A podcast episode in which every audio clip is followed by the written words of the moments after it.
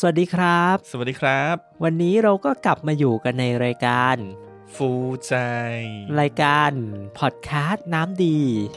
ผีไม่ดุอ่าใช่ครับ รายการพอดแคสต์น้ำดี เพียงรายการเดียวของ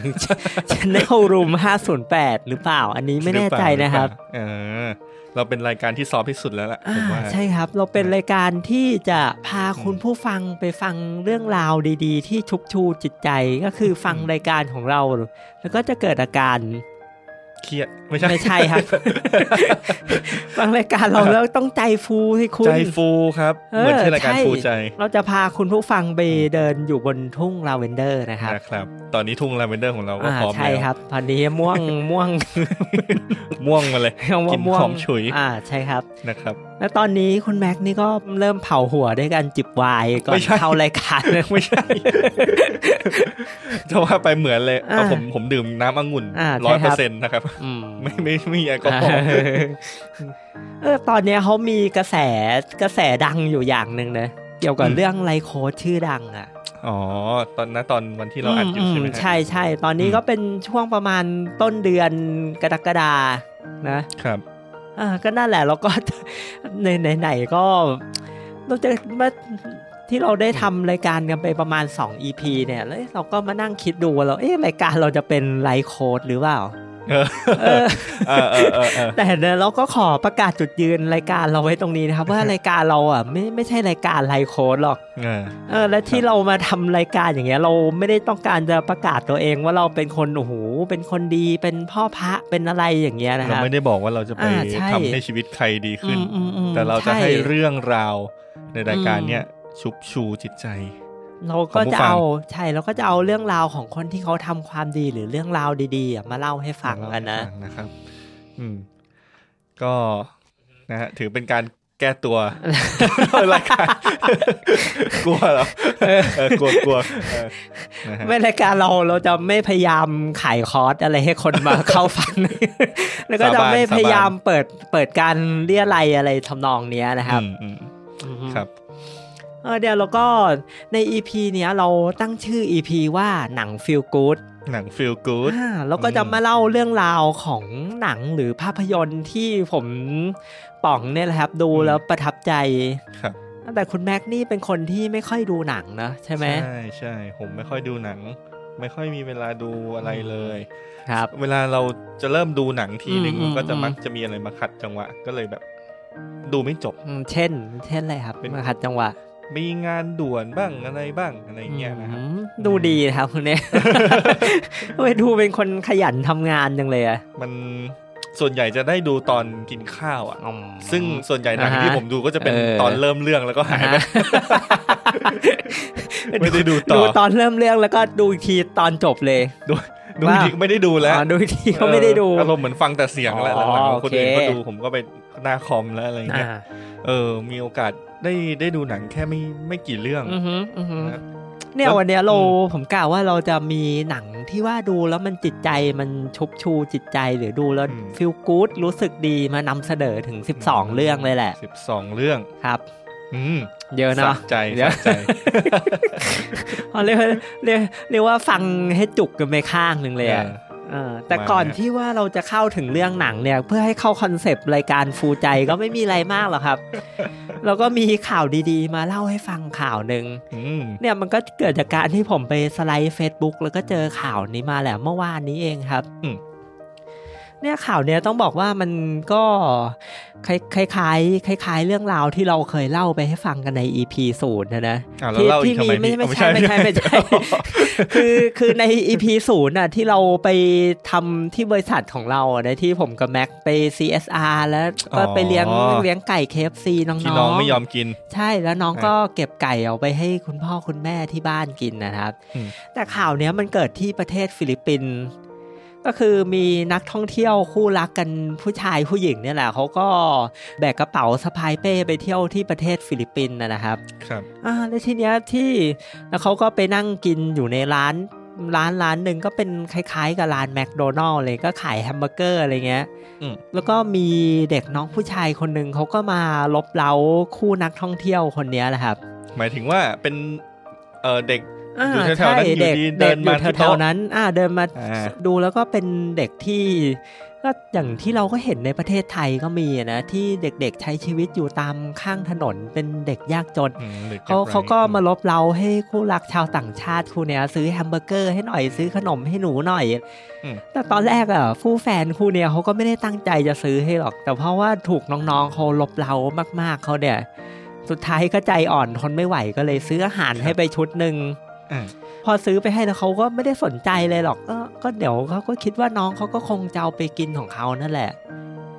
อ่าแล้วทีนี้แล้วพอกินเสร็จใช่ไหมครับ ครับ แล้วเขาก็เดินออกไปข้างนอกร้านเขาก็ไปเดินอยู่ริมถนนเนี่ยอืมเขาก็ได้เห็นภาพที่มันน่าประทับใจมากเลยอะคุณอืมแม็กได้เห็นภาพนี้หรือยังครับ ยังยังเอามีเปิดให้ดูสดอ่าใช่ครับ เดี๋ยวผมจะแชร์ลิงก์นี้ไปในซาวคลาวนั่นแหละครับให้คุณแม็กอ๋อออธิบายสิครับว่ามันเกิดอะไรขึ้น เหมือน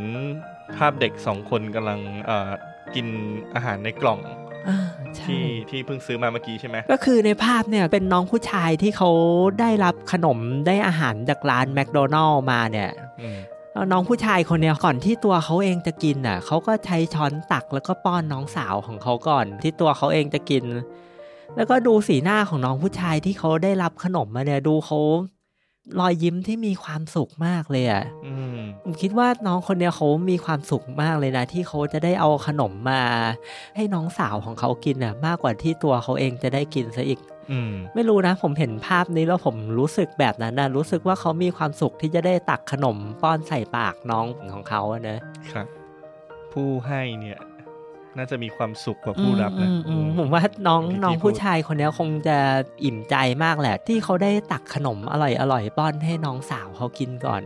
อืมแต่ไม่ใช่ว่าเขาก็ไม่กินเขาก็อืมแต่เขาก็กินแหละ แต่เออเขาก็หิวไงเออใช่เออแต่ดูจากรอยยิ้มของน้องเออผู้ชายคนเนี้ยเขามีความสุขมากเลยที่อืมเขาได้ขนมอร่อยอร่อยมาให้น้องเขากินก่อนนี่ครับเป็นภาพประทับใจ อืมใช่ครับ ถือเป็นข่าวดีๆ เปิดหัวของรายการฟูใจนะครับ อ่าครับเราก็จะเข้าสู่ช่วง main topic ของเรากันแล้วนะครับอันนี้มีชื่อช่วงด้วย อ่าเดี๋ยวเดี๋ยวบอกบอกก่อนว่าหนังทั้ง 12 เรื่องที่ผมเนี่ยจะมานำเสนอเนี่ยก็ต้องบอกว่ามันก็จะมีการ spoil หนังบ้างแหละ เออแต่โอเคหนังมันก็เป็นหนังเก่าอะอืมไอ้คุณแม็กเคยมีความรู้สึกป่าว่าเราดูหนังบางเรื่องเนี่ย มันถึงแม้มันจะสปอยอะแต่เราดูแล้วเออมันอิ่มอกอิ่มใจดูแล้วมันมีความสุขอะ ถ้าเป็นหนังที่เราชอบ อืมอือืมมเคยไหมเคยไหมเคยครับอย่างนี้ก็ต้องเคยแบบดูหนังเรื่องเดียวมากกว่าหนึ่งรอบใช่ป่ะเคยก็ไหมเคย คือผมอะไม่ค่อยได้ดูหนัง อืมอืมแต่คือเรียกว่าแบบว่าบางเรื่องดูแล้วจำไม่ได้ด้วยอืมแล้วพอเปิดมาอีกเออทีนึงถึงรู้ว่าเคยดูแล้วเออเอออะไรเออเงี้ยเอออย่างอย่างหนัง MI เงี้ยไม่รู้ดูไปกี่รอบเอ็มไอ Mission Impossible อ๋อออะไรเงี้ยเอออะไรอันเงี้นั้ยนเรียกว่าหนังฟิลกูดได้เลย มันฟีลกู๊ดตรงไหนเอวะอเอออันเนี้ยผมฟีลจะมันผมจะยกตัวอย่างให้ฟังนะเออไอ้หนังประเภทเนี้ยหนังที่ว่ามันถึงแม้เราจะรู้พล็อตเรื่องทะลุปูโป่งแต่เราก็มีความสุขที่มันจะได้ดูหนังเรื่องเนี้ยซ้ำแล้วซ้ำเล่าอะจะบอกก็คือเอ่อ พล็อตเรื่องเดาได้ง่าอืมยไม่ไม่ใช่หรอกเรียกว่าเราไม่ได้เสพเนื้อหาเราเสพอารมณ์ความรู้สึกของหนังมากกว่าอืมเออตัวอย่างของหนังประเภทเนี้ยที่ผมจะยกตัวอย่างให้ฟังนะก็คือ เป็นหนังที่ชื่อเรื่องว่าปุกปุยอะคุณแม็กเคยได้ยินไหมปุกปุย มันมันเป็นหนังไทยนะเรื่องปุกปุยปลุกปุย ใช่เรื่องปุกปุยเออหนังเรื่องเนี้ยมันเรียบง่ายมากเลยนะ มันเล่าถึงเรื่องราวชีวิตครอบครัวที่ก็มีพ่อแม่ลูกลูกชายอะไรเงี้ยครับแล้วพ่อก็ติดการพนัน แต่สุดท้ายก็กลับตัวกลับใจกลับมาได้ ก็ทำให้ครอบครัวกลับมาอบอุ่นอีกครั้งอืมอ่าแต่ว่าเรื่องราวมันก็ไม่ได้นำเสนอรุนแรงไม่ได้หรือ hardcore อะไรเงี้ยนะอ่าแล้วก็ไม่ได้มันหักมุมอะไรใช่มากใช่มันนำเสนอในตรงๆเรื่องราวที่มันความน่ารักความผูกพันของสมาชิกในครอบครัว ซึ่งมันเป็นสิ่งที่เราสัมผัสได้อยู่แล้วแหล้วนะ อืมอืม หนังเรื่องนี้ต้องบอกว่าผมดูไม่ต่ำกว่าสามรอบอะจริง ๆ นะอืมันเป็นหนังที่เราเปิดดูแล้วก็เอามาดูอีกซ้ำแล้วซ้ำอีกโดยที่เราไม่ไม่รู้สึกเบื่อหรือรู้สึกจำเจกับมันเลยดูกี่ทีก็ซึ้งอ่าใช่มันมันรู้สึกมันยิ้มยิ้มๆอะครับเรื่องยิ้มๆกับกับเรื่องปลุกปุยเนี่ยเอออยากอยากให้คนอมที่ยิ้มอมยิ้มอ่าใช่ใช่อ่าอยากให้คนที่กุ้มกิ่มเรียกได้ว่าชอบดูหนังไทยหรือ ชอบดูหนังแล้วที่ดูแล้วมันมันจะรู้สึกดีอะลองไปหากันมาดูนะครับ เรื่องปุกปุยอืมอันนี้ก็นอกสคริปต์ไปแล้วนะครับเออใช่ผมบอกแล้วสิบสองเรื่องนี้เนี่ยต้องบสาอกมว่าชั่วโมไม่งไม่มีในสคริปต์เออผมไม่ผมไม่ชอบอ่าฮะผมไม่ได้ไม่ใช่ไม่ชอบเออผมไม่เออค่อยได้ดูหนังอ่าฮะ feel good เท่าไหร่อืมอืมแต่ผมชอบดูหนังตลกอ่าฮะเช่นตัวอย่างเช่นอะไร หนังที่ชอบดูเที่ชอบมากเลยคืออ่า Rush Hour Rush Hour อ๋อหนังเฉินหลงฉันหลงฉันหลง เพราะจริงๆก็ผมไม่ถูกไม่ค่อยถูกจริตกับหนังเฉินหลงจริงเหรอจริงเหรอผมรู้สึกว่ามันตตลกอืมมันก็ตลกไม่เต็มที่แต่เอาเหรอ action มันก็ไม่ไม่ค่อยมันนะเออผมชอบมากเลย เออ ผมชอบมากเลยอ๋อทุนนี้เออแฟนหนังเฉินหลงเลยอะใช่ป่ะอืม จริง ๆ ตอนเด็ก ๆ คือก็พยายามหาเชิญหลงมานะเออชอบวิดีโอมา อ๋อ พยายามไปหาเฉินหลงตามต่อข้าวสารหรืออะไรเงี้ยเดี๋ยวเดี๋ยวเพื่อเพื่อไปเพื่อเจอเฉินหลงแล้วจะมาเที่ยวเมืองไทย เออ ไม่ใช่ไม่เชิงแฟนหรอกก็สนุกเป็นชอบดูเออเออเออคนส่วนใหญ่ชอบบ่นว่าไม่ชอบเสียงพากย์ใช่ไหมอืมอืมอืมแต่พอผมโคตรชอบเลย เออไม่รู้เป็นโรคอะไร เอออะไรอย่างนี้ เออนี่คุยไปคุยมาเริ่มหวั่นใจแล้วว่าเราจะไปทับทางรายการมิดในเรา ผมบอกแล้วว่าเชิญเข้ามาเลย ไม่ได้บอกเจ้าของรายการมิดในเราด้วยนะครับ ไม่ได้บอกใช่ไหม เออไม่ได้บอกด้วยอะเออใช่ แต่ไม่เป็นไรหรอกไหนๆก็ไหนๆแล้วครันั่บนแหละเดี๋ยวอัดเสร็จส่งให้มันฟังเออเนี่ยเรามาเข้าสู่หนังเรื่องแรกกันเลย ในหนังชื่อเรื่องที่ว่า Pretty Woman ผู้หญิงบานฉ่พร้อมฟังแล้วำว่าไงฮะ เออหนังเรื่องเนี้ยมัน Pretty Woman Pretty Woman ผู้หญิงบานฉ่ำอืมมันตัวหนังมันก็เป็นหนังแนว romantic comedy นะครับ หนังเรื่องเนี้ยฉายในปี 1990เฮ้ยเรียกได้ว่าเป็นหนัง1990ที่เออใช่เป็นหนังที่โอ้ย30สามปีสิแล้บวปีแล้วอะเออเก่ามากเลยอะ เรา spoil ทุกเรื่องนะครับที่เราจะได้ฟังนี่คือ spoil แหลกหรือเปล่า อืม ใช่ใช่ก็ไม่ต้องบอกเราว่าพล็อตเรื่องเออของหนังเรื่องเนี้ยทำไมผมถึงยกให้มันเป็นหนัง feel good เหรออืม ต้องบอกว่าพล็อตเรื่องเรื่องเนี้ยมันถ้าจะเล่าให้ฟังมันก็ค่อนข้างจะห่ำหามๆหน่อยมันก็เป็นเรื่องของโสเพณีหญิงคนหนึ่งซึ่งก็คือผู้หญิงเนี่ยแหละครับก็คือเป็นจูเลียโรเบิร์ตเนี่ยรับบทเป็นโสเพณีหญิงคนหนึ่งแล้วก็มีนักธุรกิจที่มาจากต่างเมืองครับมาตกหลุมรักโสเพณีหญิงแล้วก็มีความรักกันอะไรประมาณอย่างเงี้ยครับเป็นในหนังแนว romantic comedyอ่า แต่ว่าในเนื้อหนังจริงๆอะมันมีความโรแมนติกมาก ๆ เลยนะ ถึงแม้ว่าพล็อตเรื่องมันจะค่อนข้างดูตะแหม่งตะแหม่งหรือว่าแปลกอะฟังดูขัดจริตคนทั่วไปหรือเปล่าๆอ่าอ่าได้งั้นไหมอ่าใช่ก็จะพูดว่าอย่างนั้นก็ได้อะอ๋อต้องบอกว่าหนังเรื่องนี้อะไม่ปเคระยสบดูนะความสำเร็จผมเดาอย่างมากผมเดาเลยครับอืมก็ได้รับคำวิจารณ์ในเชิงบวกมากมาย แล้วก็ทำเงินอืมได้มากถึง 464 ล้านดอลลาร์สหรัฐ แล้วก็ทำให้จูเลียโรเบิร์ตนะครับ ได้กลายเป็นดาราดังไปเลยก็คือแจ้งอ๋อเกิตอดนจานั้กนหนังยังไม่เรื่องแจ้งเนี้ยเกิดอ๋อใช่ใช่อืมเป็นหนังเรื่องแรก ๆ ของจูเลียโรเบิร์ตเนี่ยแหละครับนี่แหละพี่ทับทางมันเต็มอ่าเต็มฮะเลยมิดไนเราเนี่ย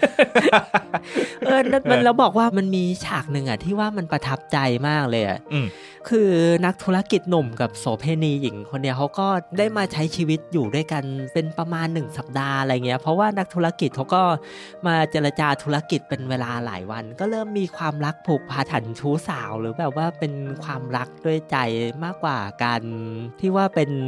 โสเพณีหรือลูกค้าอะไรกันอย่างเงี้ยครับเออก็คิดเริ่มคิดไปไกลอืมใช่เรียกได้ว่ามีความรักความผูกพันให้จริง ๆ แล้วก็ฉากเนี้ยพระเอกเขาถามนางเอกว่าให้ให้คุณเนี่ยอยู่กับผมได้ไหมอีกแค่วันเดียวอืมแต่ไม่ใช่อยู่เพราะเงินนะ ให้อยู่กับผม เพราะว่าคุณนะอยากจะอยู่กับผมเพราะความรัก อืมใช่ ผมว่าประโยคเนี่ยกินใจมากเลยแล้วมันก็คือสิ่งที่เป็นใจความของหนังอะอืม แล้วสุดท้ายนางเอกก็เหมือนว่าจะไม่ยอมอยู่ด้วยนะแต่สุดท้ายก็หวนกลับมารักกันแล้วก็คืนดีกันอีกรอบอืมอย่างเงี้ยครับแหมสปอยแบบนะฮะไม่แบบแบบข้ามช็อตไปแล้วก็เออเออเออมันก็เออตาม เออเฮ้ยไม่สปอยแต่อย่างงี้ไม่ไม่มีปัญหา เออ ไม่แต่บอกว่าไม่มีนะแต่ผมบอกไปเลยว่าเออน่าว่าหนังเรื่องเนี้ยถึงแม้ว่าคุณจะรู้ spoil หรืออะไรเงี้ยเออดูแต่ได้แต่มันเป็นหนัง feel good อะผมว่าดูได้ ดูได้ หนัง feel good ดูได้ตลอดฮะผมผมรู้สึกอย่างนั้น ถึงจะแม้จะไม่ค่อยดูนะเออแล้วก็หนังเรื่องเนี้ยเขาบอกว่ามันนอกจากจะมีความโรแมนติก แล้วมันก็ยังแฝงแง่คิดอะไรบางอย่างเขาบอกว่า อันนี้ไม่รู้ว่าคิดเกินไปอะเขาบอกว่าบางทีเราก็ไม่อาจจะตัดสินใครได้โดยจากอาชีพของเขาอะอืมเพราะว่าหนังเรื่องเนี้ยเขาถึงแม้ตัวนางเอกเขาจะเป็นโสเพณีนะอืม แต่ว่าหนังเขาก็ให้เหตุผลแล้วว่าที่เขาต้องมาทำอาชีพแบบเนี้ย เพราะว่าครอบครัวเขายากจนแล้วก็ต้องหาเงินไปรักษาแม่ เอาจริง ๆ มันก็เป็นเหตุผลที่พอจะเข้าใจได้นะ เออ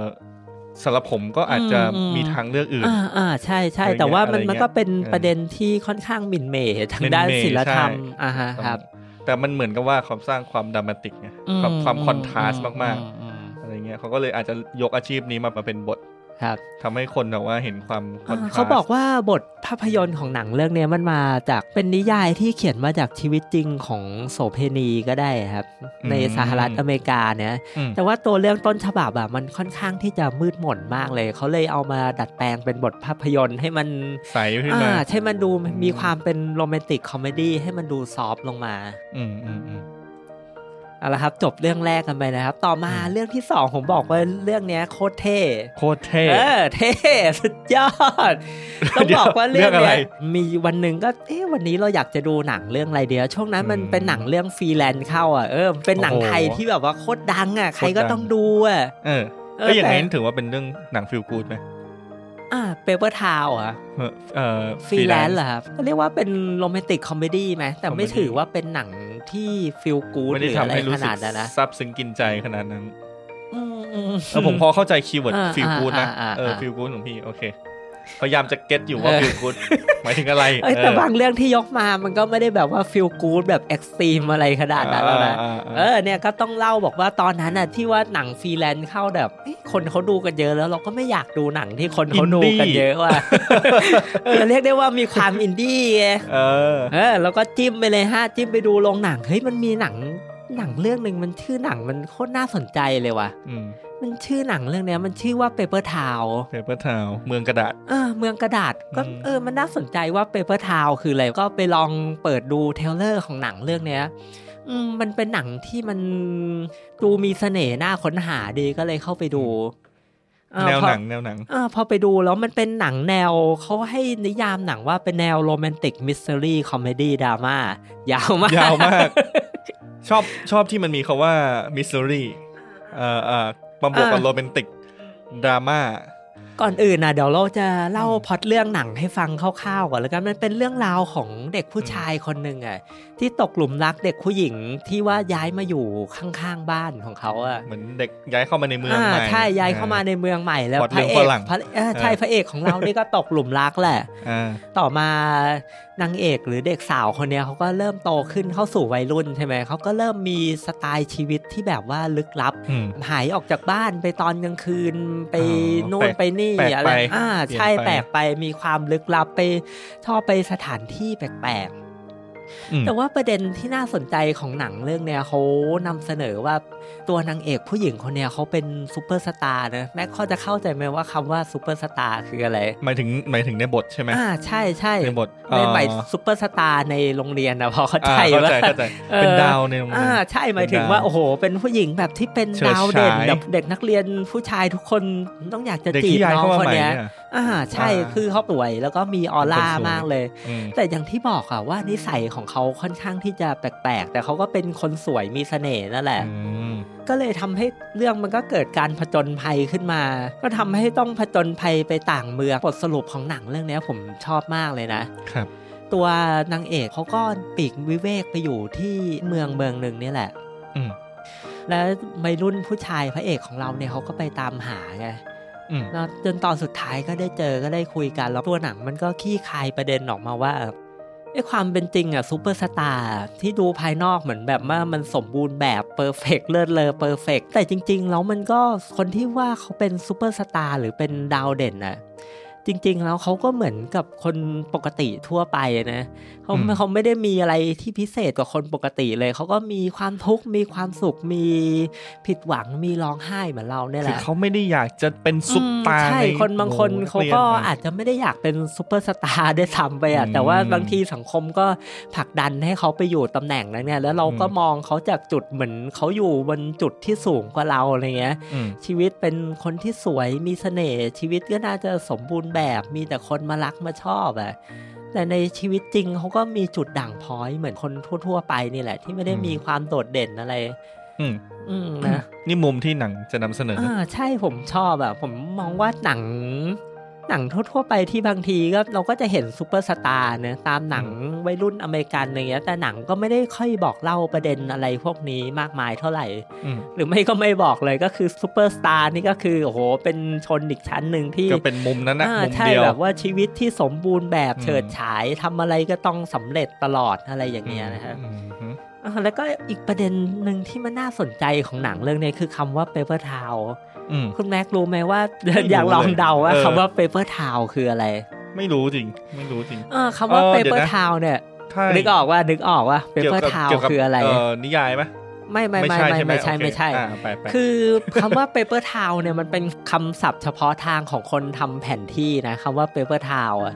paper towel มันก็คือเมืองปลอมที่ไม่มีอยู่จริง แต่เขาสร้างขึ้นมาในแผนที่อ้าวเหรเอออนึกออกว่าอ่า เปเปอร์ทาวก็คือเมืองปลอมๆ ที่มันไม่มีอยู่ในโลกแห่งความจริง แต่มันมีอยู่ในแผนที่ใส่ซึ่งเข้าคนไปทำแผนที่เขาทื่อๆใส่เข้าไปเพื่อป้องกันไม่ให้คนอื่นมาคัดลอกแผนที่เขาไงนึกออกว่าอ๋อเออสมมุติว่าบริษัท A ทำแผนที่ขึ้นเนี่ยเขาใส่เมืองปลอมขึ้นไปเมืองหนึ่งในแผนที่แล้วเขาครับแล้วเขาจะอยากจะรู้ว่าเอ้ไอ้บริษัท B หรือบริษัท C มันมันลอกแผนที่เขาลอกแผนที่เรามาหรือเปล่ามันได้ไปสำรวจมาจริงหรือเปล่าอืมันก็ดูว่ามี paper town อยู่ในแผนที่หรือเปล่า อ๋ออย่างนี้นี่เอง อ่าใช่เออเออแล้วหนังมันก็ผูกปมเนี่ยว่าให้นางเอกอะไปบอกว่าพระเอกว่าเนี่ยเขาอยู่ที่เมืองนี้นะ ซึ่งเป็น paper town เป็นเมืองที่ไม่มีอยู่จริง ตอนแรกเขาก็ไปหากันไม่เจอนั่นแหละ อืมเป็นไงครับ spoil ยับไอ้ถือว่ายังไม่มีรายละเอียดหนัง เออผมอ่าไม่ชเป็นอไรบไม่อะเป็นไรเรื่องเรื่องดูได้เรื่องดูได้นี้เป็นเขาเรียกว่าเป็นหนังอินดี้ที่ดูแล้ว เออไม่ผิดหวังว่ะไม่เออไม่เสียดายที่เราไม่ได้ดูฟรีแลนซ์นะแต่แต่แต่ต้องต้องบอกว่าตอนหลังผมก็ไปดูเรื่องฟรีแลนซ์นะเออเออ แต่เรื่องเนี้ยแต่เจ๋งที่จริงดูหนังเรื่องเนี้ยดีกว่าเจ๋งจริงอืมโอเคโอเคเราฟังพล็อตเรื่องน่าสนใจฮะเออแล้วดูอีกมีอะไรเรื่องหนึ่งเนี่ย เรื่องเดียวผมบอกเลยเรื่องที่สามเรื่องที่ที่เราสามจะเล่าให้ฟังต่อไปนะครับ เรียกว่าเป็นหนังของโคตรของโคตรของโคตรอภิมหาโคตร feel good เลยครับอืมอันนี้คือ the best ของพี่ เออใช่อ๋อ The Best เรียกว่าตลอดระยะเวลานี่การ the best ดูอยู่หอันันดับสามเลยเหรออยากรู้แล้วอันดับสิบสองคือเรื่องอะไร ไม่อันนี้เราไม่ได้เรียงตามลำดับไงเราเรียงตามที่นึกขึ้นได้ก็คือเอาเรียนตามที่นึกขึ้นได้โอเคโอเคมมได้มาเรื่องที่สามเนี่ยมีชื่อเรื่องว่า Seven Year in Tibet คุณคุณแม็กเคยได้ยินปะอันนี้ไม่เคยเออผมดูหนังน้อยไม่ หค่ยรือได้ยินชื่อหกเรื่องในภาษาไทยว่าเจ็ดปีโลกไม่มีวันลืมนะครับ เป็นหนังอืมแนวอัตชีวประวัติ ก็เข้าฉายภายในปี1997เนี่ยแหละอืมเออ ก็ต้องบอกว่าเรื่องเนี้ยผมก็มีความหลังกับมันอีกนั่นแหละอืมต้องบอกว่าเรื่องเนี้ยมันเข้าฉายช่วงเดียวกับที่ไททานิกเข้าเลยนะ ได้ดูว่าอ๋อเคยดูว่าอะเคย Titanic ดูต้องดิเคยดูอะเออ มันเป็นหนังที่หนังโหสามคชั่นวโมงไทยแบบบ้าดูกันมากเลยบางคนนี่ไปดูกันห้าหกรอบอะ อืมโอ้ตอนนั้นเออออะไรก็เป็นไททานิกเสื้อเออใช่ผ้าจิ๊กซอว์รองเท้าเออกางเกงเออเออแว่นตา ก็คือไอ้ตอนแรกอะผมได้ไปดูหนังเรื่อง Seven Years นี้มาอีกรอบเลยนะอืมแต่ว่ามันเนื่องจากเป็นหนัง feel good อะทีนี้ว่าพอครอบครัวผมเขาก็จะไปนัดกันดูหนังเขาก็จะไปดูไททานิกแหละ คือผมมาดูดูไปแล้วทั้งไททานิกดูไปแล้วรอบหนึ่งแล้วก็ Seven Years in Tibet ก็ดูไปแล้วรอบหนึ่งอืมทีนี้เขาจะไปดูกันอีกรอบหนึ่งที่ผมก็ต้องตัดสินใจแล้วเอ้ยเราจะไปซ้ำกับหนังเรื่องไหนดีวะอืม เออ แล้วผมฮะเลือกที่จะซ้ำกับหนังเรื่องนี้แหละครับ Seven Year in Tibet โอ้เนื่องจากบอกว่าไม่เราซ้ำไททานิกเพราะมันยาวเกินออไม่ไม่ใช่ผมรู้สึกว่ามัน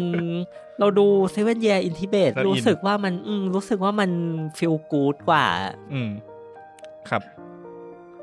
บอกอีกรอบนึงอะว่าหนังฟีลกูดเนี่ยมันผมให้นิยามมันว่าเป็นหนังที่ดูได้เป็นสิบรอบแล้วก็ไม่เบื่อถึงแม้เราจะรู้พล็อตเรื่องมันจนทะลุปูโป่งแล้วอะไรอย่างนั้นก็ตามนะนะอืมหนังเรื่องเนี้ยแสดงนำโดย Brad Pitt Brad รู้จักป่ะรู้จักเออเขาก็รับบทเป็น Heinrich Harrer นะครับ อันเนี้ยเป็นหนังชีวประวัติเลยของคนจริง ๆ ที่อยู่ในช่วงสมัยยุคช่วงสงครามโลกครั้งที่สองประมาณปี 1944 อะไรเงี้ยครับ ครับเออพล็อตเรื่องมันก็มีอยู่ว่านะครับก็คือในปี 1944 เนี่ยอืม ก็คือคุณ Heinrich Harrer แล้วก็เพื่อนเขาอีกคนหนึ่งที่ชื่อว่า Peter Aufschnaiter เนี่ยเขาก็ได้รับภารกิจมาจากนาซีให้ไปพิชิตยอดเขาแห่งหนึ่งที่อยู่ในแถบประเทศแถบอินเดียอืมซึ่งในช่วงเวลานั้นอะการปีนขึ้นยอดเขาสูง มันก็เขาเรียกว่าก็เป็นการประกาศสักดาของนาซีอะนะเรียกว่าเป็นการโชว์ความแข็งแกร่งของนาซีที่อยู่เหนือฝ่ายสัมพันธมิตร แต่พอดีว่าตอนที่เขาอยู่ในระหว่างช่วงที่ว่ากำลังผจญภัยอยู่บนภูเขาอะครับอืมคุณเฮนริดฮาร์เลอร์แล้วก็เพื่อนเขาเนี่ยก็เกิดอุบัติเหตุ แล้วก็ถูกจับโดยทหารฝ่ายสัมพันธมิตรก็คือเป็นทหารของอังกฤษนั่นแหละฝั่งฝั่งตรงข้าม อ่าใช่อืมอืมก็คือถูกจับไปขังคุกอยู่ที่ประเทศอินเดียอืมอืมอืมไปถูกขังอยู่น่าจะประมาณหลายเดือนนั่นแหละอืมแล้วก็ในที่สุดเขาก็หาทางแหกคุกออกมาจนได้อ่า แหกหนังคุกคุกอะอ่าแหกคุกแล้วก็เดินทางข้ามพรมแดนไปประเทศทิเบต อืมเอ่อความประทับใจมันก็อ๋อเกิดตรงนี้แหละครับ เพราะเขาไปประเทศทิเบตอะเราก็รู้กันอยู่แล้วนะว่า ประเทศทิเบตเป็นประเทศที่อยู่บนภูเขาสูงอืมลักษณะอย่างหนึ่งที่ชัดเจนมากของประเทศทิเบตอะเขามีความศรัทธาในเรื่องของจิตวิญญาณนะนะอืม แล้วประเทศทิเบตเนี่ยเขาก็จะมีผู้นำทางจิตวิญญาณที่เรียกว่าองค์ทาไลลามะใช่ไหมครับแม็กครับแม็กเคยได้ยินชื่อไหมองค์อ่าทาไลลามะรู้จักครับก็คือคุณ Heinrich Harrer นะครับแล้วก็เพื่อนนักปีนเขาชาวออสเตรียของเขาเนี่ยก็เดินทางไปพระราชวังขององค์ดาไลลามะเนี่ยแหละ แล้วก็ได้ไปเข้าเฝ้าองค์ดาไลลามะองค์ที่ 14 ตั้งแต่สมัยที่ยังเป็นเด็กอยู่เลยอืม ก็คือองค์ดาไลลามะองค์ที่ 14 เนี่ยเป็นเป็นองค์ดาไลลามะที่เราได้เห็นผ่านสื่อบ่อยที่สุดแหละเนาะอืมเป็นท่านที่เป็นองค์ที่ใส่แว่นใส่เป็นแว่นสีชาชาๆนึกออกนะใช่ป่ะอ่านึกออกเออ นั่นแหละก็คือคุณคุณ Heinrich Harrer เนี่ยเขาได้ไปพบกับองค์ดาไลลามะองค์ที่ 14 ในสมัยที่ยังเป็นท่านยังทรงพระเยาว์ยังเป็นเด็กอยู่นั่นแหละอืมนั่นแหละความประทับใจมันก็คือ คุณ Heinrich Harrer เนี่ยเขาก็ได้เป็นผู้ไปสอนศิลปะวิทยาการของโลกตะวันตกให้กับองค์ดาไลลามะเนี่ยก็ไม่ว่าจะเป็นวิชาพวกอาจจะเป็นคณิตศาสตร์ ดาราศาสตร์อืมอ่าแล้วก็ฉากที่มันประทับใจมากเลยผมเล่าข้ามไปเลยอ้าวก็ก็คือฉากแรกที่คุณ Heinrich Harrer เนี่ยเขาได้พบองค์ดาไลลามะตอนในสมัยที่ยังทรงพระเยาว์อยู่ ก็คือองค์ดาไลลามะเนี่ยเขาก็ให้คุณ Heinrich ก้มหัวลงมาแล้วก็ องค์ดาไลลามะก็เอามือขยี้ผมอะอ๋อเออขยี้ผมแบบเป็นผมชาวตะวันตกเพราะชาวตะวันตกไม่เคยจับผมทอง เออมันเป็นเฮ้สิ่งยที่แปลกอะไม่ อืมไอเนี้ยผใช่มไหมเคยทำฮะใช่ป่ะคุณผมเคยเคยทำทำทำยังไงครับ เจอฝรั่งครั้งอ๋แรอกแล้วก็ขยี้หัวขยี้หัว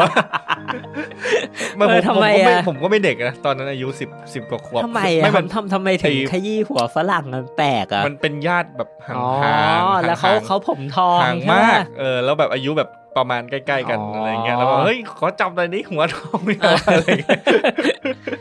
เออเออตลกดีเออในใช่เนี่ยใช่แล้วก็ในบรรยากาศในหนังมันอบอวลไปด้วยความ ศรัทธาในศาสนาแบบโลกตะวันออกน้ำใจไมตรีหรืออะไรกันอย่างเงี้ยอืมก็ เรียกได้ว่ามันเป็นหนังที่ฟิลกูดมากเลยเหมือนะนเออเขานำเสนอไอ้วิถีชีวิตอ่าวิถีชีวิตของชาวพุททิธเบตอะชาวครับทิเบต แต่ว่ามันก็มีเรื่องสนุกสนุกๆที่ว่าเขาเป็นชาวตะวันตกก็ใช้จะเรียกว่าเป็นความเจ้าเล่ห์อะไรหรือเปล่าเนี่ยพอดีว่าในในหมู่บ้านของชาวทิเบตอะเขาก็มีคุณหมอสาวสวยอยู่คนหนึ่งไงอืมเขาก็ไอ้ฝรั่งสองคนนี่ก็จะคิดหาวิธีจีบคุณหมอสาวสวยเนี่ยแล้วแหละอ๋ออะก็เลยแกล้งไว้ทำตัวเจ็บเอาเลยทำตัวเองให้เลือดออกบ้าง แล้วก็ไปหาหมอให้หมอทำแผลให้อะไปหาบ่อยแล้วเกินอ่าใช่ใช่แล้วก็สุดท้ายก็หนึ่งก็คือเพื่อนของคุณไฮริดเนี่ยแหละสุดท้ายเขาก็ได้แต่งงานใช้ชีวิตคู่กับคุณหมอสาวชาวทิเบตคนนี้นี่แหละอืมแล้วก็ในก่อนฉากจบเนี่ยก็คือเพื่อนหอก็มีคู่ชีวิตอยู่ที่ทิเบตใช่ไหมก็เออพอหลังสงครามโลกครั้งที่สองจบลงคุณไฮริดเขาก็ต้องกลับประเทศบ้านเกิดเมืองนอนเขาก็คือประเทศออสเตรียเนี่ยแหละอื มมันก็มีความเชื่ออยู่อย่างหนึ่งของชาวทิเบตนะ ว่าถ้าเกิดว่าในตอนที่สั่งลากันอะถ้าเราไปกินน้ำชาแล้วเราไม่ได้กินชาให้หมดหรือคว่ำถ้วยชาอะไรเงี้ยเรากินสมมุติว่าเรากินเหลือไว้ครึ่งถ้วยเนี่ยอืมชาวทิเบตเขามีความเชื่อว่าจะได้กลับมาเจอกันอีกครั้งหนึ่งอืม แล้วเขารู้ไหมตอนกินชา รู้รู้รู้ตั้งใจอ่าที่จะไม่คามเออถ้อันวยนี้ไม่ไม่รู้ว่าเขาตั้งใจหรือเปล่านะ ก็คือคุณไฮรินเนี่ยเขาอาจจะตั้งใจแหละเขากินชาไว้แค่ครึ่งถ้วย แล้วก็วางคาไว้อย่างนั้นแหละอารมณ์เหมือนไม่สื่อไม่ไม่คว่ำถ้วยว่าทูบีอืมคอนติเนียก็อ่าก็คือก็คือตามความเชื่อของชาวทิเบตเขาก็คือว่าอาจจะได้กลับมาเจอกันอีกครั้งอืมโอเคเออเรื่องเนี้ยผมต้องบอกว่ามันถ้าจะให้พูดกันตามตรงมันเป็นหนังที่ไม่ได้มีแก่นสารหรือสาระอะไรมากมายนะอืมแต่บรรยากาศของหนังมันมันอบอวลไปด้วยความจะเรียกว่าเป็นความฟีลกู๊ดหรือความสุขมากๆเลย ผมก็ไม่สามารถบรรยายออกมาเป็นความรู้สึกที่ชัดเจนได้นะอืมมันรู้สึกดีมากๆเลยอะและเชื่อว่าคนหลาย ๆ คนที่ได้ดูหนังเรื่องเนี้ยก็น่าจะรู้สึกคอยตามไปในทำนองเดียวกันแหล้วว่ามันเป็นหนังที่ ให้ความรู้สึกดีหรือให้อะไรบางอย่างกับเรา แต่เราไม่สามารถถ่ายทอดมันออกมาเป็นคำพูดได้อย่างชัดเจนนะอืมกับหนังเรื่อง Seven Year in Tibet นะครับ เป็นหนังที่บอกเลยว่า ถ้าหามาดูได้อยากให้ดูเอ่อใครที่อยากดูหนังฟิลกูดนะนะ Seven Year in Tibet ผมรู้สึกว่ารู้สึกดีนะที่เขาใช้ทิเบต ผมเป็นประเทศหนึ่งที่ผมอยากไป ประเด็นคือมันเป็นเรื่องจริงด้วยนะ มันเป็นเออเออชีวประวัติจริงเออของเออว่ะคุณใช่เฮนริ h ฮาวเ e อร์เนี่ยไม่เรื่องนี้บอกว่าไม่ใช่เรื่องแต่งนะ มันอาจจะมีส่วนที่เสริมเติมแต่งมาบ้างแหละ แต่โดยแกนหลักอะมันคือหนัง เรียกว่าเป็นหนังชีวประวัติแหละอืมอันนี้ไงนึกออกแล้วเรื่องหนึ่งมิตตี้มิตตี้ไอ้มิตตี้อะเดี๋ยวนะมิตไอ้ตี้ไอ้ไอ้อ่าาชื่อเรื่องเต็มมันดี๋ยวอะไรดี๋ยวนะอ่าอ่าอ่ามิตตี้ไลท์อะไรป่ะเลออะไรสักอย่าง ที่ที่มันผจญภัยใช่ป่ะเรื่องใช่เนี้ยใช่ใช่ใช่เออเรื่องเนี้ยผมก็ชอบอันนี้ก็ฟีลกูดเออเออใช่ใช่ใช่หนังเรื่องนี้ก็เป็นหนังที่ฟีลกู๊ดแต่ว่าไม่ได้อยู่ Walter ในราย Mitty ชื่อ อ่าเออเออเนี้ยเรื่องเนี้ยดีเรื่องนี้ดี The Secret Life of Walter Mitty อะให้ให้คุณแม็กเล่าหน่อยว่าว่าหนังเรื่องนี้มันโอ้คือโหอะไรนี่ไงเออเราได้ไหลปะไปเลยได้ปะเอ้ยผมคือผมจำได้ว่ามันมีฉากไปทิเบตด้วยใช่ไหมอืมใช่เออมันไปใช่บนพื้นที่สูงอะไรสักที่ใช่ใช่ทิเบตเนาะอืมป่ะเป็นเรื่องของคนที่มีหัวใจรักกันผจญภัยอืมอืมอืม แต่เหมือนกับอุดอู้ติดอยู่ใน ติดอยู่ในห้องทำงานเล็กๆอะไรอย่างนี้มีมีจินตนาการอะไรเงี้ยแล้วพอ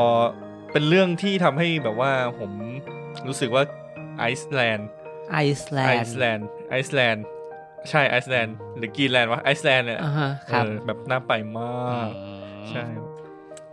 แล้วก็คือมันจะมีฉากหนึ่งที่เขาต้องไปขึ้นเรือประมงใช่ป่ะเพื่อไปอะไรสักอย่างอะใช่ป่ะเออใช่ถ้าผมจำไม่เขาผิดนะเขาไปตามหาคนเออเออเออแล้วใช่เขาใช่ track ใช่ไปเรื่อยๆจนจนเขารู้ว่าเอ้ยมันอยู่บนเรือประมงเออมันน่าจะอยู่บนเรือประมงแต่ไปแล้วก็ไม่เจอ กระโดดผิดด้านด้วยเออจำได้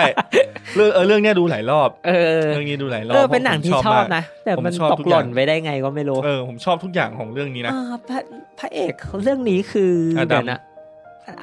ไม่ไม่ใช่ไม่ใช่ไม่ใช่ Adam Sandler เขาชื่อเป็นอะไรวะคล้ายๆกันที่เขาเล่นหนังตลกอะไรอะเดี๋ยวนำนะแสดงโดย Ben Stiller เออเ Ben Stiller เอแล้วอก็เดนใช่นิใช่เคใช่ใช่เดนนิเคเออ เรื่องเนี้ยดีเรื่องนี้ดี แนะนำแนะนำสำหรับคนที่อยากดูหนัง feel good นะ ชอบกันที่เขาแบบอยู่ดีก็หลุด หลุดออกไปจากโลกปัจจุบันอ่าอ่าอ่าอะไรเงี้ยไปสู่การผจญภัยที่ในในสติไม่รู้ของเขาว่าจะพาเขาไปที่ไหนบ้างเออแล้วสุดท้ายก็ได้ไปจริง ๆ อะไรอย่างนี้อืมแล้วก็เรื่องการจบที่หักมุมแบบว่าบอเออเออเออเออเออดีอ่าดีฮะคือคือมันมันมันเหมือนกับว่าเป็นเป็นความฝันเหมือนกันนะที่อืมแบบผมก็อยากไปอย่างนั้นได้บ้างนะ แต่ว่ามันยากมากเลยคือเขาเขาเริ่มจาก ไปในสิ่งที่เราสามารถไปได้อืมไปจนถึงในสิ่งที่เราอาจจะไม่สามารถไปได้เลยก็ได้เออยอดเขาเอเออเวอเรสต์เอออะไรอย่างนั้นอะใช่ไหมเขาไปด้วยเหรอที่เออไม่รู้ว่ายอดยอดฮะเขาอะไรสักยอดอะไม่น่าใช่เลยที่เขาไปส่องเสืออะส่องเสืออะเออเอเอออเขาอะไรวะสักที่เลยอะสักที่หนึ่งอะซึ่งผมรู้ว่าผมไปไม่ได้แน่เออเออหนาวอะไรอย่างงี้ อืมดูแล้ว feel good อ่าฮะอ่าฮะ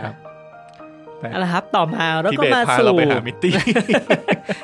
ต่อมาเฮ้ยหนังเรื่องเนี้ยเรื่องเรื่องที่สี่เนี่ยอืมจะบอกว่าเป็นหนังโคตรเซอร์ไพรส์เลยอะโคตรเซอร์ไพรส์เลย ใช่ใช่คือไม่ได้ดูดูกับมันไม่ได้คาดหวังว่ามันจะเป็นหนังอะไรที่ดีขนาดเนี้ยอืมหนังเรื่องนี้ชื่อเรื่องว่า The Jungle Book หรือเมาคลีลูกหมาป่าอืม ต้องรู้จักแหละทุกคนน่ะทุกคนรู้จักอยู่แล้วเอออันเนี้ยมันเป็นหนังแนวแฟนตาซี adventure เป็นหนังของเวอร์ชั่นที่ดิสนีย์เอามาทำใหม่ในหนังในปี 2016 นะครับอืมมันเป็นหนังที่ไม่ได้ใช้คนแสดงอะ ถ้าผมเข้าใจไม่ผิดนะ เป็นหนังเขาเรียกว่าเป็นหนัง live action นะหนังที่เอาใช้คอมพิวเตอร์กราฟิกมาทำเป็นสัตว์ป่าเป็นเมาคลีอืมอะเดี๋ยวก็จะเล่าเรื่องราวให้ฟังหน่อยละกันนะครับว่าเมาคลีเรื่องหมาป่าเนี่ยมันคืออะไร มันก็คือเป็นเรื่องราวที่เกิดขึ้นในป่าแห่งหนึ่งในประเทศอินเดียนี่แหละของเด็กชายที่ชื่อว่าเมาคี เมาคีกับคุณพ่อของเขาเนี่ยไปเข้าใจว่าไปหาของป่าหรือไปทำอะไรในป่าสักอย่างเนี่ยแต่ฉากเปิดของหนังอะเพชรพระอุมานไม่ใช่ มันก็คือเป็นอยู่ในถ้ำแห่งหนึ่ง แล้วก็คุณพ่อของเขาเนี่ยโดนเสือฆ่าตายมเสือตัวนั้นก็ชื่อว่าเสือแชร์คานนะก็ซึ่งก็คือเออเป็นตัวร้ายนั่นแหละใช่แล้วพ่อของเมาคีโดนเสือที่ชื่อว่าแชร์คานฆ่าตายอืมซึ่งในตอนที่พ่อของเมาคีถูกฆ่าตายเนี่ยเขาเรียกว่าเป็นเด็กแบเบาะเลยครับ อยู่ในผ้าอ้อมอยู่เลยอะอืมแล้วพอหลังจากที่พ่อของเมาคีตายก็มีเสือดำที่ชื่อว่าชากิล่าครับอืมก็ได้นำเด็กน้อยที่ชื่อว่าเมาคีเนี่ยไปให้อยู่ในการชุบเลี้ยงของฝูงหมาป่าอืมและเด็กน้อยเมาคีก็เติบโตมาก็คือเป็นเรียกว่าใช้ชีวิตตามกฎของฝูงหมาป่านั่นแหละ เล่นกันไปออกหาเหยื่อกันเหมือนสมาชิกตัวหนึ่งของฝูงหมาป่าอืมซึ่งจะว่าไปเป็นหนังที่แฟนซีมากเลยเฮ้ยใกล้เคียงกับทาซานเออแม่คือยังไงเราเราใช้จินตนาการแบบไหนที่ว่าคนเราสามารถถูกชุบเลี้ยงด้วยหมาป่า แล้วก็ไม่อืมไม่ตายด้วยนะ เออ เออประเด็นของเรื่องนี้คือมันจะพูดว่ามันมีจะพยายามให้เลียวมันก็เลียวระดับหนึ่งอะแต่ว่ามันจะแฟนตาซีไหมมันก็แฟนตาซีแบบอืมโคตรๆเลยอะอืมใช่ แต่ว่าไอ้ประเด็นที่ผมชอบในหนังเรื่อง Jungle Book ที่ดิสนีย์เอามาทำใหม่ในปี 2016 เนี่ย ต้องบอกว่ามันประสบความสำเร็จทางด้านรายได้มากเลยนะ สร้างรายได้ทั่วโลกไปถึง 966 ล้านเหรียญสหรัฐเนี่ย เออเรียกได้ว่าติดอันดับ 30 หนังทำเงินสูงสุดตลอดกาลเลยนะหรอ เป็นหนังที่ประสบความสำเร็จมากอย่างก็แปลกเนอะมากๆอย่างน่าเหลือเชื่อ ไม่ไม่รู้ว่าแปลกหรือเปล่าเนาะแต่ว่ามันเป็นเรื่องที่เราได้ยินมาตั้งแต่เด็กเออทำไมเราไม่เบื่อใช่วะอะไรเงี้ยอืมแล้วอืมประเด็นที่ผมจะเก็บมาเล่าจากหนังเนี่ยไม่รู้จะเรียกมันว่าฟิลกูดได้เต็มปากหรือเปล่านะอะโอเค ประเด็นที่หนังพยายามชูขึ้นมา เออ ผมก็ชอบนะอืมคือเมาคีเนี่ยเป็นเด็กที่มีความกล้าหาญเนี่ยครับ ฝูงหมาป่าเลี้ยงให้เติบโตมาอย่างมีความกล้าหาญนะก็คือมีฉากหนึ่งอะอืมสัตว์ต่างๆเนี่ยเขาจะให้ความเคารพกับ ช้างมากเลยนะ ช้างเออก็คือแบบว่าถ้ามีโขงช้างเดินผ่านมาเนี่ยสัตว์ทุกตัวต้องหมอบหรือก้มหน้าให้หมดเลยอะอืมเออนึกออกป่ะด้วยอืมด้วยสาเหตุอะไรก็ไม่รู้อะซึ่งประเด็นตรงนี้ ผมไม่ไม่ไม่เข้าใจนะว่ามันเป็นในในป่าในชีวิตจริงมันเป็นอย่างนี้หรือเปล่าแบบว่าสัตว์ทุกตัวไม่ว่าจะเป็นเกรงใจลิงพี่ช้างเออไม่ว่าจะเป็นลิงหมีเสือหรืออะไรเงี้ยอืมจะเกรงใจช้างเวลาของช้างเดินผ่านเขาจะหลีกทางให้ของช้างเดินผ่านไปก่อน แล้วก็ก้มหัวหรือไม่ก็หมอบให้อะไรเงี้ย คือเมาคีเนี่ยก็เรียกได้ว่ามีความเคารพมีความให้เกียรติกับช้างนั่นแหละ ให้อืมให้เกียรติกับฝูงช้าง แล้วมันอืมก็มีฉากหนึ่งที่ว่าลูกช้างเขาตกลงไปในหลุมเงี้ยอืม เออคือพ่อแม่ช้างก็คือเรียกได้ว่าสติปัญญาของสัตว์แต่ก็อาจจะไม่สามารถหาทางช่วยลูกช้างขึ้นมาจากหลุมได้นะอืมแต่เมาคีเป็นมนุษย์เนี่ยเขาก็เลยไปพยายามไปหาเชือกเถาวันหรืออย่างเงี้ยมาพันตัวลูกช้างแล้วก็ช่วยกับแม่ช้างหรืออะไรเงี้ยดึงลูกช้างขึ้นมาจากหลุมที่ตกลงไปอืมเออฉากเนี้ยผมก็ชอบนะ มันแสดงให้เห็นถึงความฉลาดหรือความกล้าหาญของเด็กน้อยที่ชื่อว่าเมาคีอะ อืมแต่ครับอีกประเด็นหนึ่งเนี่ยที่ว่าอันนี้ผมรู้สึกนะอืมรู้สึกว่าไอ้ความเป็นเล่ห์เหลี่ยมหรือความเจ้าเล่ห์ของมนุษย์เนี่ยมันก็ทำให้ชีวิตในป่าวุ่นวายเหมือนกันนะ เรียกได้ว่ามนุษย์ไปอยู่ที่ไหน มันก็เกิดความวุ่นวายขึ้นที่นั่นนะอืมอาจจะโดยความตั้งใจหรือไม่ก็ได้ก็คือ ในเรื่องอะมันจะมีหมีอยู่ตัวหนึ่งนะหมีดำที่ชื่อว่าบาลู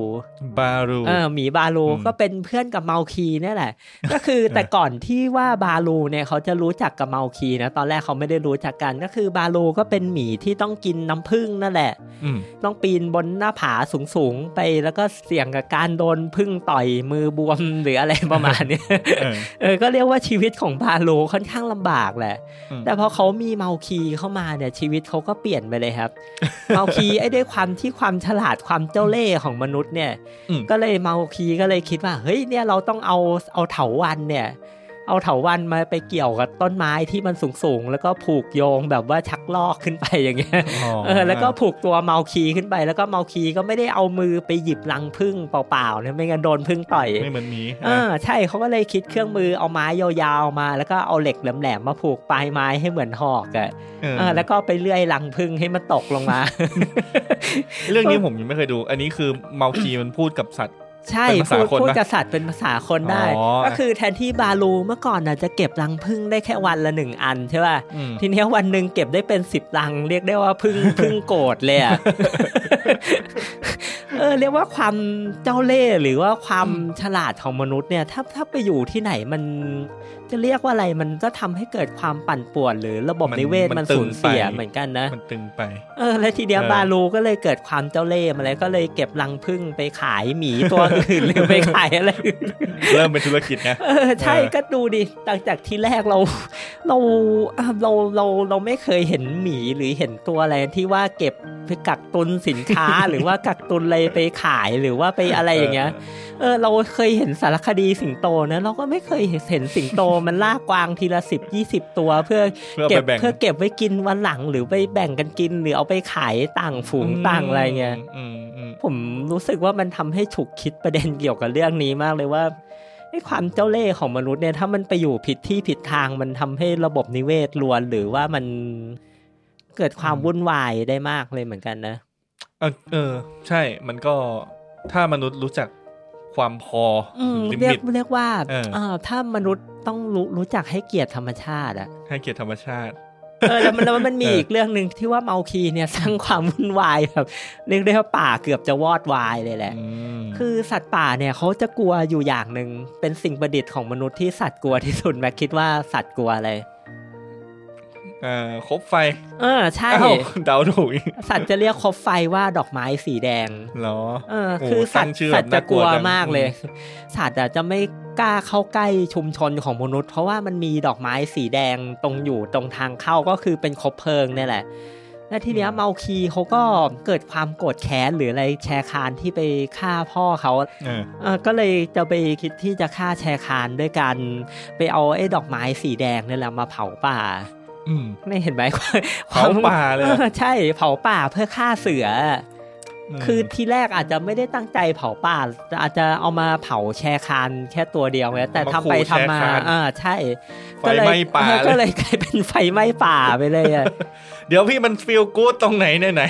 ความ feel good มันมีความดีนะหนังเรื่องเนี้ยเออเออ ต้องบอกว่าเอ่อเมาคลีมันเป็นเรื่องที่เกิดมานานมากแล้ว อืมใช่ อันนี้อันนี้เราพยายามมองต่างมุมไงอืมเออแต่ด้วยความ feel good ต้องยอมรับหน่อยแล้วว่าหนังเรื่องเนี้ยเป็นหนังที่เด็กดูได้ผู้ใหญ่ดูดี แล้วก็ตามสไตล์ของหนังดิสนีย์อะอืมผมศรัทธามากเลยนะกับหนังดิสนีย์อะหนังเรื่องไหนเรื่องนั้นมันถ้าเป็นหนังแนวครอบครัวมันต้องเป็นหนังที่ดี แล้วมันสอดแทรกแนวคิดอะไรบางอย่าง ให้เราได้ได้เก็บเอาไปคิดอะอืมผม เป็นคนหนึ่งที่ชอบดูหนังของดิสนีย์มากเลยอืมและเรื่องนี้ก็เป็นอีกเรื่องหนึ่งของดิสนีย์ที่บอกเลยว่าชอบมากๆ ผมไม่แปลกใจเลยอะที่มันเป็นติดอันดับ top 30 หนังทำเงินตลอดกาลของฮอลลีวูด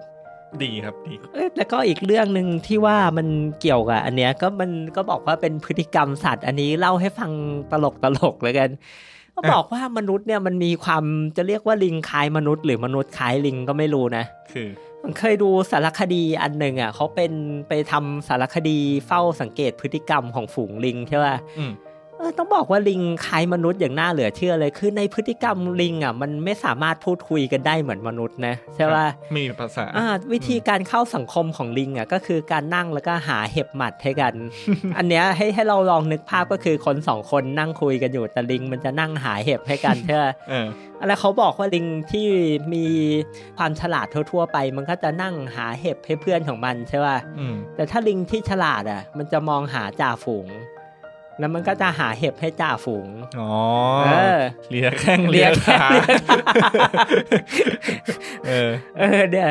ก็ต้องบอกว่า เอ๊ะ สรุปว่าคนเหมือนลิงหรือลิงเหมือนคนกันเลยเนี่ย เออเออเออเออแล้วก็มีพฤติกรรมอีกหลาย ๆ อย่างเนี่ย ต้องบอกว่าดูสารคดีอันนี้แล้วบอกรู้สึกว่าเสียชาติเกิดที่เกิดเราเป็นคนมากเลย เออทำไมคนเราโดยโดยเนื้อแท้แล้วมันมันมันก็คือลิงที่ในเวอร์ชั่นที่ฉลาดขึ้นมา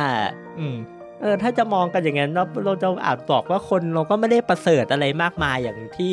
เราพยายามจะสมอ้างกันหรอกแล้วก็คือเป็นลิงในเวอร์ชั่นที่มันฉลาดขึ้นมาแค่นั้นเองอะอืมอืมพฤติกรรมโดยส่วนใหญ่แล้วก็มีความรักโลภโกรธหลงอยากขึ้นตั้งตัวเป็นจ่าฝูงสอพลอเจ้านาย หรืออะไรเงี้ยไม่ไม่ต่างกับพฤติกรรมสัตว์เลยนะอืมอืมแหมพี่ก็คิดได้นะเเอ้ยแต่ถ้าแม็กได้ดูเออสารคดีอันนั้นเรามันคิดเป็นอย่างอื่นไม่ได้เราคิดอ๋อคิดนอกจากว่าลิงกับคนเนี่ยมันโคตรเหมือนกันมาก ๆ เลยอะอืมอืมอืมอะต่อมาอันดับที่ 5 เป็นหนังเรื่องโอ้โหอันนี้หนังไทยที่ว่าดาเมจรุนแรงระดับอภิมหาศาลมากเลยครับ ผมต้องเคยได้ยินชื่อแน่ๆมหาลัยเหมืองแร่เคยดูไหมครับ มีหนังสือด้วย เออแต่เคยเคยดูหนังปะเคยดูหนังปะไม่เคยฮะเฮ้ยต้องต้องดูนะ ต้องดูนะจริงๆนะอ่าหนังเรื่องนี้เป็นหนังที่ต้องดูนะ ผมจำได้ว่ามันมาตอน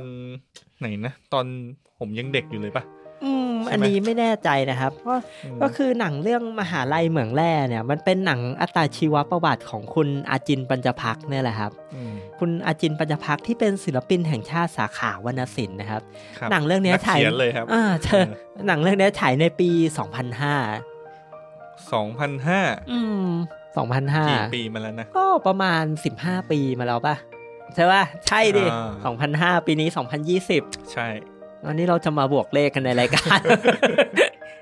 ผมผมก็ยังไม่ไม่โตมาก เออเออเออเออหนังเรื่องเนี้ยมันเป็นชีวประวัติของคุณอาจินปัญญพักษ์นี่แหละ ช่วงที่แกเป็นวัยรุ่นนะแกจะเรียกว่าแกเป็นอารมณ์ศิลปินอะไรอย่างนี้ป่ะ ในช่วงปี 2492 นะคุณอาจินปัญญพักษ์ในวัย 22 แกก็เป็นนิสิตชั้นปีที่ 2 คณะวิศวกรรมศาสตร์จุฬาลงกรณ์เนี่ยแหละครับแต่ดันถูกรีไทายออกจากมหาวิทยาลัยอืม ก็เลยเรียกได้ว่าออกผจญภัยเพื่อตามหาความหมายของชีวิต โดยการเดินทางไปภาคใต้ด้วยรถขนหมูอืมเดินทางไปทำงานที่เหมืองกระโสมตำบลกระโสมจังหวัดพังงาเนี่ยแหละครับ ต้องอธิบายให้เห็นภาพว่าเหมืองขุดสายแร่เนี่ย มันจะมีลักษณะเป็นเหมือนเรือกลไฟอะนะเป็นเรือกลไฟที่ล่องไปตามแม่น้ำหรือตามอะไรอย่างเงี้ยแล้วก็ขุดน้ำขึ้นมา ซึ่งน้ำอะมันก็จะมีสายแร่ดีบุกขึ้นมาด้วยอืม คุณอาจินปัญญพักษ์เนี่ยแกก็ทำงานอยู่ในเรือขุดแร่ดีบุกเนี่ยแหละครับ อืม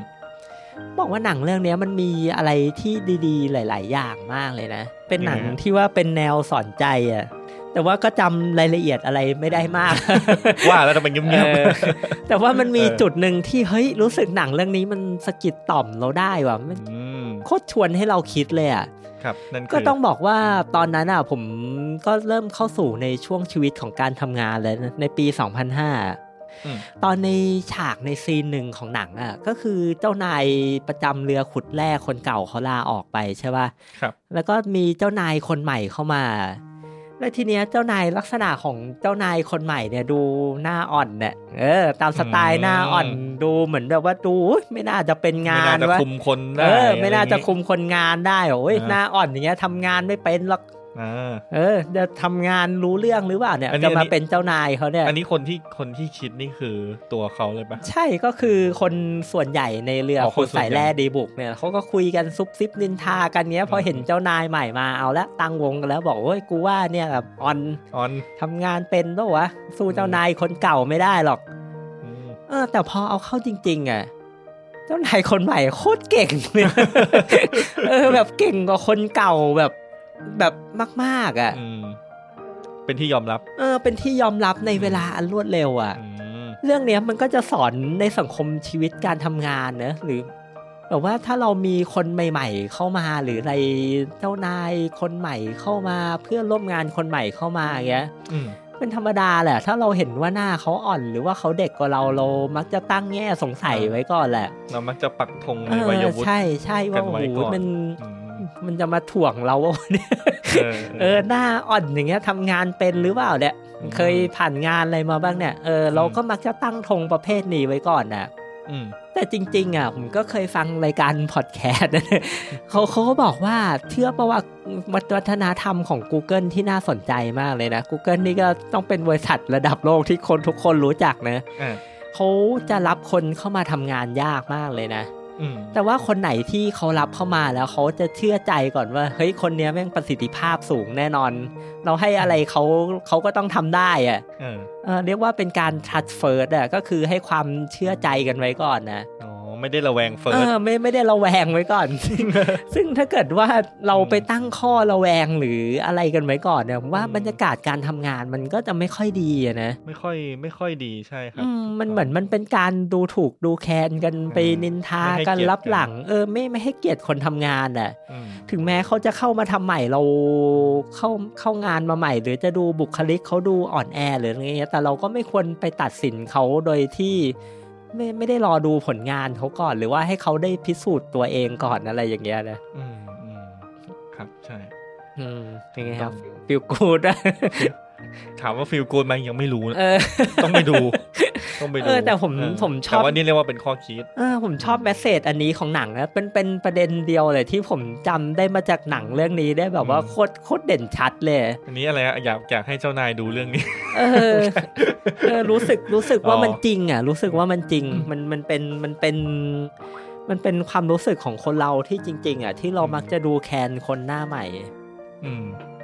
ต่อมาครับเป็นหนังเรื่องที่ 6 เรื่อง Beautiful Mind นะครับ ในชื่อเรื่องเคยดูป่ะครับ Beautiful Mind ไม่เคย ในผมชื่อบกลยเรื่องที่ว่าผมดูผู้ชายหลายมิติอ่าผมครับดูลิสต์นี้แล้วเนี่ยครับ ไม่เคไม่ยเคยดูสักเรื่องเลย ไม่เคยดูสักเรื่องอันเลยเนี้ยอันเนี้ยน่าสนใจเออหนังเรื่องเนี้ยน่าสนใจไอไอเรื่องเนี้ยมีคนแนะนำผมให้ดูด้วย Beautiful Mind ใช่อ่าเดี๋ยวเออคุณฟังอันเนี้ยแหละครับ สปอยยับไม่ต้องดูยับ เลยเอาผมเป็นว่าผมรู้เรื่องหมดแล้ว เออ มันเป็นหนังจะจบอัอัตราชีวประวัติของจอห์นแนส ซึ่งก็คืออมท่านก็เป็นโปรเฟสเซอร์ทางด้านคณิตศาสตร์ อยู่ที่มหาวิทยาลัยพรินสตันเนี่ยแหละครับ ต้องบอกว่าหนังเรื่องเนี้ยนำแสดงโดยรัสเซลโครแสดงเป็นจอห์นแนชเนี่ยนะครับครับต้องบอกว่าความโดดเด่นของจอห์นแนชเนี่ยเขาเป็นผู้นำเสนอทฤษฎีเกมเกมอ่าทฤษฎีเกมอะมันเป็นทฤษฎีเกมมันเป็นศาสตร์ด้านหนึ่งของคณิตศาสตร์นะ มันคือมันว่าด้วยการหาจุดสมดุลในการเล่นเกมจะมีเงื่อนไขอะไรได้หรือเปล่า ที่เราจะชนะแบบ win-win นะชนะทั้งสองฝ่ายหรือแบบว่าเจ้ากัน หรือแบบว่าฝ่ายหนึ่งแพ้ก็ไม่มาก หรือว่าอีกฝ่ายหนึ่งก็ไม่ไม่ได้เปรียบไม่เสียเปรียบกันเท่าไหร่อะไรเงี้ยอืมอืมอืมแต่ว่าเรื่องเนี้ยมันเดี๋ยวผมจะลองเล่าให้ฟังแล้วกันว่าทฤษฎีเกมอะมันในหนังเรื่องเนี้ยเขาเล่าว่ายังไงครับ มันมันมีอยู่ฉากหนึ่งของหนังอะนะครับ ที่ว่ามาเอ่อคุณจอห์นแนชกับเพื่อนของเขาอีก 3 คน ก็รวมกันเป็น 4 คนใช่ไหมก็ไปนั่งไปตีสนุกตีบิลเลียดกันที่บาร์แห่งหนึ่งเนี่ยแหละครับอืมอ่าก็สังสรรค์กันตามภาษาหนุ่มๆ ที่ว่าชีวิตอยู่ช่วงในวัยเรียนมหาลัยอะไรเงี้ย ซึ่งตอนนั้นเขาก็กำลังทำปริญญานิพนธ์อะไรอยู่อืมอยู่ดีๆ ก็มีสาวกลุ่มหนึ่งสี่คนเดินเข้ามาในผับไปแหละสี่คนก็คือมีคนหนึ่งเป็นดาวเด่นมาเลย ส่วนอีกสามคนก็เพนเพนๆอันทีเนี้ยผู้ชายสี่คนก็คุยกันสุมหัวคุยกันแล้วล่ะอืมโดยหนึ่งในนั้นก็คือจอห์นแนชอะฮะจอห์นแนชเขาก็บอกว่าเฮ้ยเนี่ย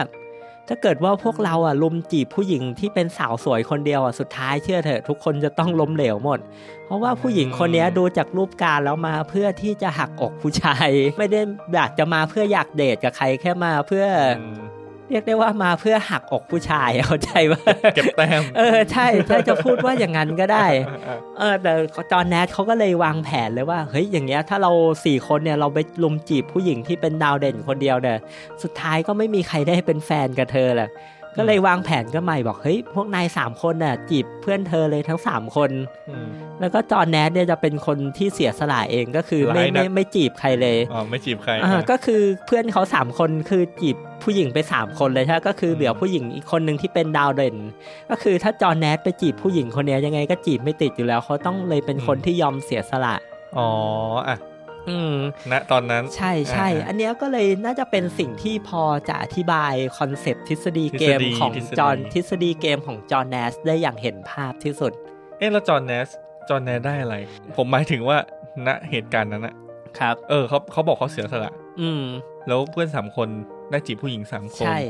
แล้วตัวเขาเสียสละอันนี้คือทฤษฎีเขาอธิบายเรื่องทฤษฎีใช่ไหมอืมใช่เออแล้วเขาแล้วแล้วจอห์นแนสได้อะไรไม่เห็นผมรู้สึกว่ามันไม่บรรลัยเขาเขาก็ไม่ได้อะไรเลยอ้าวเขาคือสุดท้ายต้องเป็นยอมเป็นผู้เสียสละไงแต่มันอ๋อก็คือเป็น mindset ที่แตกต่างจากจากคนทั่ว ๆ ไปหรือเปล่าอะถ้าอ๋อสมมุติว่าเราเป็นอะผมเราเข้าใจอยู่กับ feel ละกลุ่มเพื่อนโอเคสี่คนเนี้ยมีผู้หญิงเดินเข้ามาสี่คนเฮ้ยโหคนหนึงดาวเด่นเลยว่ะเรา ถ้าเป็นตามฟิลทั่วไปก็ต้องลุมจีบผู้หญิงคนนี้คนเดียวใช่ป่ะแต่ว่าทฤษฎีเกมของจอห์นแนสอะเขานำเสนออีกอีกหนึ่งมุมมองก็คือ เราไม่จะเป็นต้องชนะรางวัลใหญ่ก็ได้เราชนะรางวัลรองก็ได้ แต่มันก็คือชนะอะเออทุกคนได้ชนะอ่าทุกคือทุกคนเกือบจะทุกคนชนะ มีอาจจะมีสักคนหนึ่งอาจจะมีสักฝ่ายหนึ่งที่ต้องยอมเสียสละเพื่อให้ทุกคนชนะ แต่ก็ไม่ได้เป็นชัยชนะที่มันยิ่งใหญ่หรือเป็นรางวัลสูงสุดอะไรนะ เพราะรางวัลสูงสุดอะเป็นสิ่งที่คุณไม่มีทางไม่มีคุณไม่มีทางชนะได้อยู่แล้วอืมมอันเนี้ยก็คือเป็นเขาเรียกว่าเป็นเขาโครงของทฤษฎีเกมของจอห์นแนสอืมต้องบอกว่าชีวิตของคุณจอห์นแนทเนี่ยเขาถึงแม้เขาเป็นอัจฉริยะก็จริงอะแต่ชีวิตเขาเรียกว่ามีความเศร้าหมองมากเลยนะ ไม่ได้ประสบความสำเร็จกับทุกเรื่อง อืมเพราะเขาประสบความสำเร็จในเชิงวิชาการอะเขาได้ไปทำงานอยู่ในหน่วยงานที่ว่าใช้ความรู้ทางด้านคณิตศาสตร์ของเขาเพื่อถอดรหัสสมการต่างๆ ก็คือทำงานในหน่วยงานรัฐนี่แหละอืแต่มันมีอยู่สิ่งหนึ่งที่ลุมกัดกินชีวิตเขาตลอดมาเลยคือเขาป่วยด้วยภาวะจิตเภทอะ เขาจะมองเห็นคนที่ไม่มีอยู่จริง มองเห็นตัวละครสมมุติอะไรเงี้ย มีปัญหาทางด้านจิตค่ะเป็นที่ว่าเขาคุยกับคนที่แบบไม่มีตัวตนคุณจอห์นแนทให้พูดให้ฟังง่าย ๆ ก็คือเขาเป็นลักษณะอย่างนั้นแหละอืมเขามองเห็นคนที่ไม่มีตัวตน แล้วก็พูดคุยกับคนที่ไม่มีตัวตนอยู่ตลอดเวลาเลยอืมจนถึงขั้นที่ในที่สุดก็นำพาไปจนถึงการทำร้ายภรรยาทำร้ายคู่ชีวิตอืม จนทำให้เกิดการหย่าร้างหรือการแยกกันอยู่ก็หลายครั้ง อืมเข้าโรงพยาบาลบำบัดก็หลายครั้งเข้าเข้าแล้วก็ออกเข้าแล้วก็ออกอืมเรียกได้ว่าวนเวียนอยู่กับการบำบัดอาการทางจิต แต่ในที่สุดอะเขาก็อยู่กับโลกนี้มานานแล้วอยู่เป็น 10 ปี 20 ปี จนในที่สุดเขาก็เรียกได้ว่าอยู่กับมันได้ โดยมีความทุกข์ทรมานน้อยลงอืมเขาก็ยังเห็นตัวละครสมมุติของเขาอยู่นะ แต่เขาก็พยายามปฏิเสธว่าเฮ้ยนายไม่มีอยู่จริงนะอย่าอย่ามาอย่ามาคุยกับอย่ามาคุยกับฉันนายเป็นนายเป็นแค่ตัวละครในจินตนาการของฉันนะ นายไม่ได้มีอยู่จริงอืมและในที่สุดเนี่ยเขาก็ได้รับรางวัลโนเบลสาขาเศรษฐศาสตร์ ด้วยการคิดค้นทฤษฎีสมดุลแบบจอห์นแนส หรือที่เรียกว่า Nash equilibrium นี่ผมไม่แน่ใจว่าออกเสียงถูกหรือเปล่าเหมือนเหมือน Nash equilibrium เป็นอีควออีควออ่าใช่ก็คือเป็นความสมดุลแบบ Nash อะเป็นทฤษฎีเกมที่อธิบายสถานการณ์ที่ผู้เล่นแต่ละคนน่ะก็พยายามเลือกวิธีการเล่นที่ดีที่สุดของตัวเอง ในสนามที่มันมีผู้เล่นลงแข่งพร้อมกันหลาย ๆ คน แล้วก็ปัจจัยการแพ้ชนะของเรามันก็ขึ้นอยู่กับปาร์ตี้อื่นด้วยว่าเขาจะตัดสินใจอะไรยังไงมันเป็นทฤษฎีที่ซับซ้อนมากเลยนะทฤษฎีเนี้ยซึ่งซึ่งจะเอาจริง ๆ ผมก็ไม่ได้เข้าใจอย่างลึกซึ้งหรอกว่ามันเป็นยังไง แต่ไอ้ทฤษฎีเนี้ยมันสามารถนำไปใช้แก้ปัญหาอะไรได้หลาย ๆ อย่างเนี่ยในการเจรจาทางด้านเศรษฐกิจระหว่างประเทศ เป็นทฤษฎีที่ถูกนำไปประยุกต์ใช้ในการเจรจาเรื่องการค้าระหว่างประเทศอืมที่ว่าฝ่ายหนึ่งจะอยากได้มากกว่าอีกฝ่ายหนึ่งแต่อีกฝ่ายหนึ่งก็ไม่ยอมเสียเปรียบหาจุดสมดุลไม่ได้อืมสุดท้ายก็ต้องใช้ทฤษฎีสมดุลของจอห์นแนสเนี่ยนะครับในการแก้ปัญหาระดับประเทศอะว่าได้ทั้งคู่เจะอืได้ทั้งมคู่ะไรใช่ต้องบอกว่าเป็นมันเป็นสมกับที่ชื่อหนังเลยนะ ชื่อหนังเขาเรียกว่า beautiful mind ใช่ไหมถ้าเราจะแปลความคิดเป็นภาษาไทยง่าย ๆ ก็คือความคิดที่สวยงามอะอืม เรียกได้ว่าเป็นทฤษฎีที่ถูกสร้างขึ้นมาเพื่อให้เกิดความปรองดอง ในการเจรจาระหว่างประเทศ หรือการเจรจาทางด้านเศรษฐกิจที่ว่ามีเรื่องเงินเงินทองทองเข้ามา แต่ว่าต่างฝ่ายก็ต่างไม่ค่อยยอมเสียผลประโยชน์กัน เจรจาไม่ยอมลงตัวเนี่ยก็ได้สมดุลของจอห์นแนสเนี่ยแหละครับเข้ามาช่วยแก้ปัญหา อืม ดีจังอืมเพิ่งรู้ว่ามีทฤษฎีนี้อันนี้ไม่มันเคยดูเป็นหนังจุดตั้งต้นของทฤษฎีเนี้ยมันมันดีมากเลยนะอืมในระหว่างที่จอห์นแนสคุณจอห์นแนสเขาทำวิทยานิพนธ์ระดับตอนที่เขาศึกษาอยู่อะครับ อืมโอ้คิดว่า เอ๊ะเราจะทำยังไงวะ มันจะมีทฤษฎีไหมนะที่ทำให้การเจรจาทางเศรษฐศาสตร์ หรือว่าการเจรจาที่ว่าการแบ่งผลประโยชน์ที่มันซับซ้อนให้มันลงตัว โดยที่ว่ามันมีตัวแปรเป็นความละเอียดอ่อนอะไรมากมายเลยนะปัจจัยการเลือกของแต่ละฝ่าย แต่ละคนปัจจัยทางด้านธุรกิจ ปัจจัยทางด้านอื่น ๆ อีกหลากหลายแบบอะอืม เขาพยายามหาทฤษฎีที่มันให้เกิดจุดสมดุลที่ทุกฝ่ายได้ผลประโยชน์ในระดับที่ว่าเท่า ๆกันหรือพอๆกันทำให้การเจรจามันยุติลงได้โดยที่ทุกฝ่ายก็พอใจอืมอะไรประมาณเนี้ย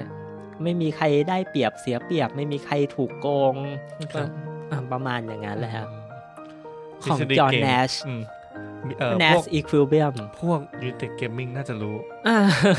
เออผมว่ามันพยายามทำความเข้าใจนะ แต่ต้องอืมยอมรับแล้วว่าสติปัญญาระดับ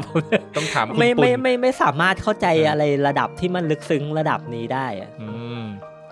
ทฤษฎีเกี่ยวกับเกมนี้มันยากนะอ่าผมรู้สึกว่ามันยากก็ต้องขออภัยคุณผู้ฟังด้วยนะครับ ในตอนแรกผมคิดว่าจะเล่าเรื่องหนังทั้ง 12 เรื่องให้จบใน EP เดียว แต่ปรากฏว่าเราเล่าเรื่องกันยาวมาก เลยจะขอแบ่งซอยหนังอีก 6 เรื่องที่เหลือ ไปเล่าต่อใน EP 2.2 นะครับ เพื่อที่จะได้ไม่รบกวนเวลาคุณผู้ฟังมากจนเกินไป ขอบคุณครับ